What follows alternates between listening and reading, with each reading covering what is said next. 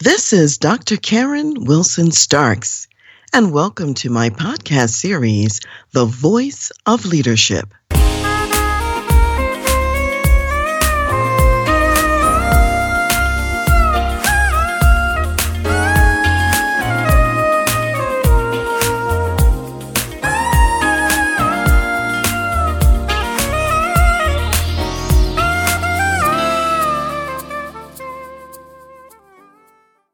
Have often talked about the first Black woman millionaire, Madam C.J. Walker. However, I've never talked about this next person who is believed to be the first person of African descent to become a millionaire, a man. And his name is William Alexander Leidesdorff. And he was born in the Virgin Islands, the Danish part of the West Indies which we now refer to as the U.S. Virgin Islands, and a town called Christiansted, which is associated with St. Croix today. And his mother was an African descent woman of mixed background, ethnic background. She may have been African and Cuban. She may have been Creole or some other kind of combination. And her name was Anna Marie Spark. And his father was Alexander Leidesdorff, and he was a Jewish Danish sailor and a merchant and sugar planter. And his mother had been enslaved at one time, and eventually she got her freedom. As the story goes, his father wasn't really active in his life in raising him or being a part of it on a day to day basis. However, there was an English man who was a plantation owner who saw something in Leidesdorff and he took to him, educated him, and taught him the business that he was in, which was sailing, being a captain of ships. And he also taught him the cotton planting business through his brother. So what happened is that Leidesdorff ended up moving from the Virgin Islands to New Orleans. And he moved to New Orleans because his benefactor, the English plantation owner, had a brother there, and that brother was in the cotton planting business. And as he learned the business from these two Englishmen, ultimately and eventually those two died and he inherited their fortune. He had learned all the skills and became quite a seaman and a business person in New Orleans. Now, all this time, he was living as a white man. And this was kind of interesting. It was in the 1840s that all of this was going on. And his Englishman benefactors told him, do not ever say that your mother is a black woman. And so he's in New Orleans living as a white man. And he meets this woman, her name is Hortense, and she comes from a very prominent white family in the area. They are engaged and they plan to get married. And he decides that he had better tell her about his history and his parentage. So he has a conversation with Hortense one day and he lets her know that his mother is actually a woman of African descent and Hortense is, of course, shocked. And she says to him, I will always love you. You are the love of my life. However, I cannot marry you. My father will not allow me to marry you. I must tell my father about this situation and you have to leave the house at once because she knew he would be in great danger if her father found out all of this information and maybe he would even be killed. Hortense's father was a prominent slaveholder in New Orleans. And so this would certainly not be news he'd want to hear concerning his daughter. The wedding was called off. He left the house. And the next day, Hortense's father returned the engagement ring, sent it over to his home, returned it to him. So he knew, of course, there was just no future whatsoever he decided that it would be best to sell everything that he had at that point and to buy a ship. It was a 106 ton schooner that he named the, the Julia Ann. and he was going to leave New Orleans, which was probably a wise thing to do. And especially at that time, I'm sure his life would still have been in danger.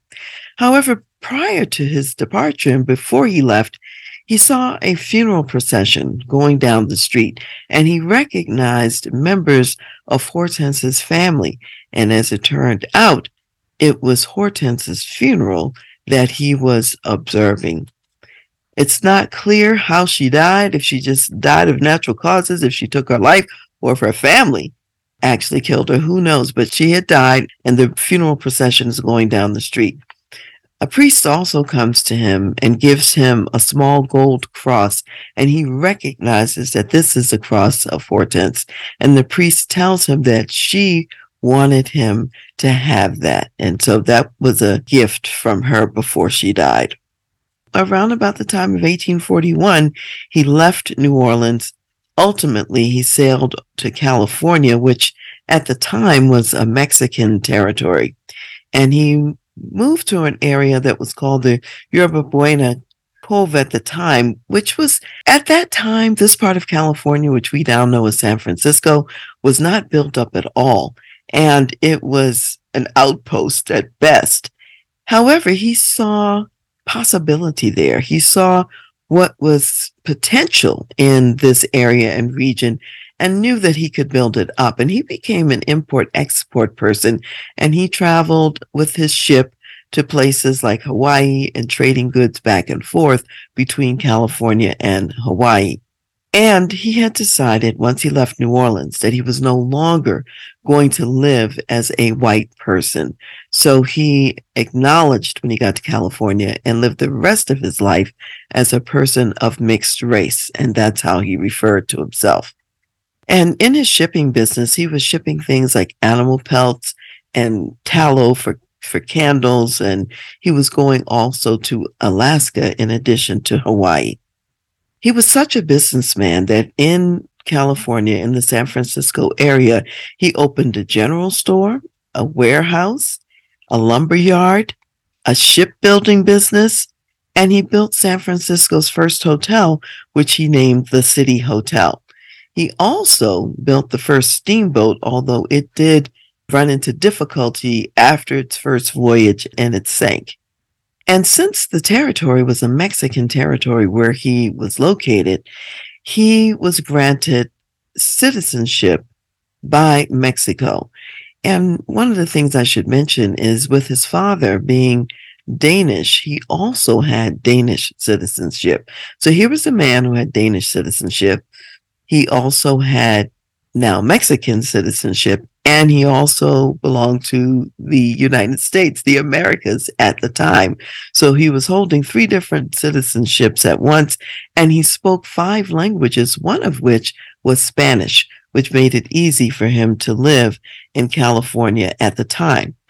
As part of the deal of becoming a Mexican citizen, he was given 35,000 acres of undeveloped land in the San Francisco area, and he named it Rio de los Americanos.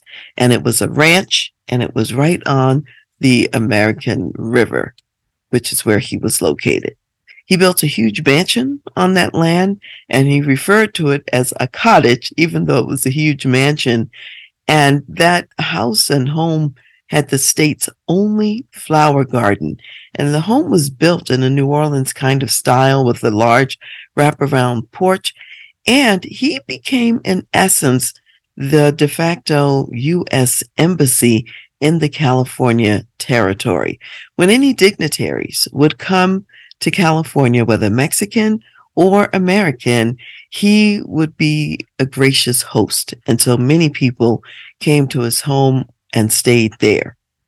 In 1846, there was a war between the US and Mexico because now the United States was expanding its territory.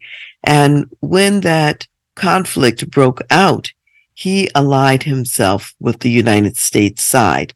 And his home again became an important place, a meeting place and a place to gather information and intelligence. He became the U.S. vice consul to Mexico. And over the time that he lived in California, he held a number of civic positions of great honor and trust. He was a diplomat. He was a businessman. He was a great host. He was into all kinds of activities. He became the treasurer even of the territory and was part of the town council. In addition to all the other things he built, he also built the first public school in the region, and he also built a horse racing track there as well. Later on, and this was before the gold rush hit California, however, later on on his property, a large amount of gold was also discovered, which really increased the value of his property and his home to close to $2 million, which was a lot of money, certainly at that time, as it's even a significant amount today. Eventually, at a pretty young age, he was only 38 years old when one day he went to bed in the home and didn't wake up because in the morning he was pronounced dead of brain fever, as it was called. Some people say typhus, maybe he had meningitis. Who knows? He had something that affected his brain and he was dead at 38. Now, the problem with that is that he died without a will. And this was going to end up being problematic turn of events. And being the most prominent citizen in California, his death was deeply mourned by everyone who was there. He was buried in the mission church, right behind the mission church when he died, and his obituary was in the local newspaper, the California Star, and flags all hung at half mast when he died. Now, you can imagine owning such prime property at such great acreage in California and without a will, someone was going to take advantage of this. So a man named Joseph Folsom, who was a real estate investor, decided that he would find a way to get this property and to get this land. And Folsom had been a U.S. Army captain in his lifetime. So he went to the Virgin Islands to search for Leidesdorff's relatives, and he did find his mother, Anna Marie Sparks, and her other children living there in the Virgin Islands she was his sole heir because Leidesdorff never married after the failed engagement and he never had any children. So Folsom cooked up a deal where he had the mother sell the property to him for $75,000. Now, in reality, the property was worth close to 2 million at the time. And when she discovered, in essence, that she had been swindled out of this property, she did try to right that wrong legally. However, she was never able to recover the property or to be paid the proper amount. So, in essence, Folsom ended up swindling the family out of this great property in San Francisco. And you will, if you go to San Francisco, you will see Folsom's name on everything. However, Leidesdorff's name is essentially on two blocks in San Francisco in an area that's really known more as an alley. So this was a huge land theft that he managed to get away with. And his family and his descendants benefited from Leidesdorff's property rather than Leidesdorff's family.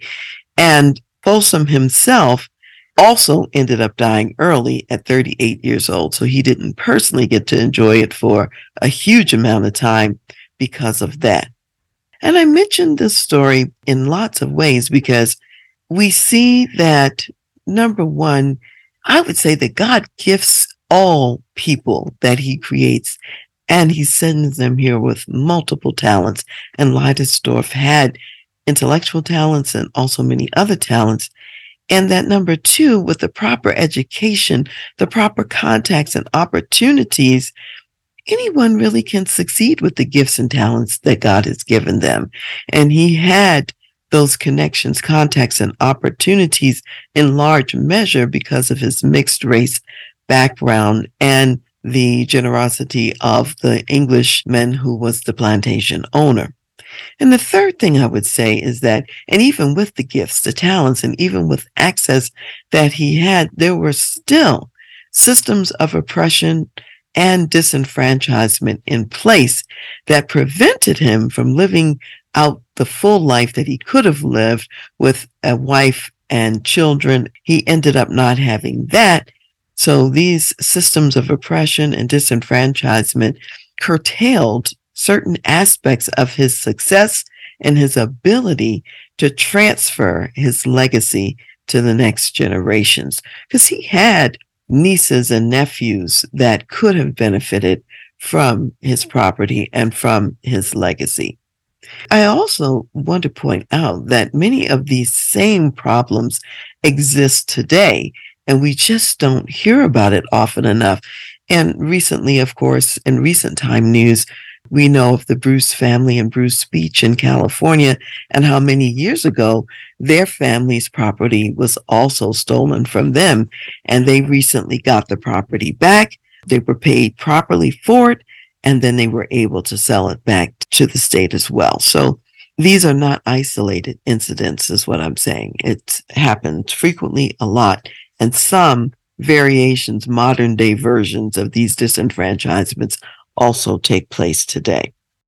So I want to read something as we close our time together, and it's from Acts, the 17th chapter, and it starts with verse 24 the Apostle Paul is really speaking and he's talking about what God has done with all of us. And he says, God, who made the world and everything in it, since he is Lord of heaven and earth, does not dwell in temples made with hands, nor is he worshiped with men's hands as though he needed anything, since he gives to all life, breath, and all things. And he has made from one blood every nation of men to dwell on all the face of the earth and has determined their preappointed times and the boundaries of their dwellings so that they should seek the Lord in the hope that they might grope for him and find him, though he is not far from each of us. For in him we live and move and have our being, as also some of your own poets have said, for we are also his offspring. And he was speaking to the Greeks at the time who were worshiping an unknown God. And what I will draw your attention to is Paul is acknowledging that God created us out of one background. We all emanate, if you will, from Adam and Eve. And so these false dichotomies and barriers that we've put in place, the ethnic and racial divides, that's something that man created, not anything that God created. God created us as diverse as the flowers, and he sees beauty in all of us and gives talent to all of us. And we are the ones who disenfranchise one another by how we choose to live here on the earth. And so I would say that we want to remember that we are all the offspring of God. And he made us, as the scripture says, from one blood, every nation of men, that we might dwell on the face of the earth. So my prayer as we go forward is that we would eventually and finally learn to dwell in love and unity together, not disenfranchising one another on the earth.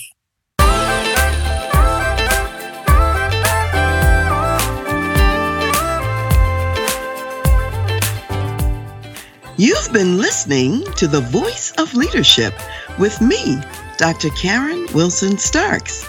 And I want to give a special thanks to jazz saxophonist Ron McMillan for granting us permission to use his gifted music on our show. Thanks for listening, and remember to go to my website, transleadership.com, for more strategies, insights, and leadership resources.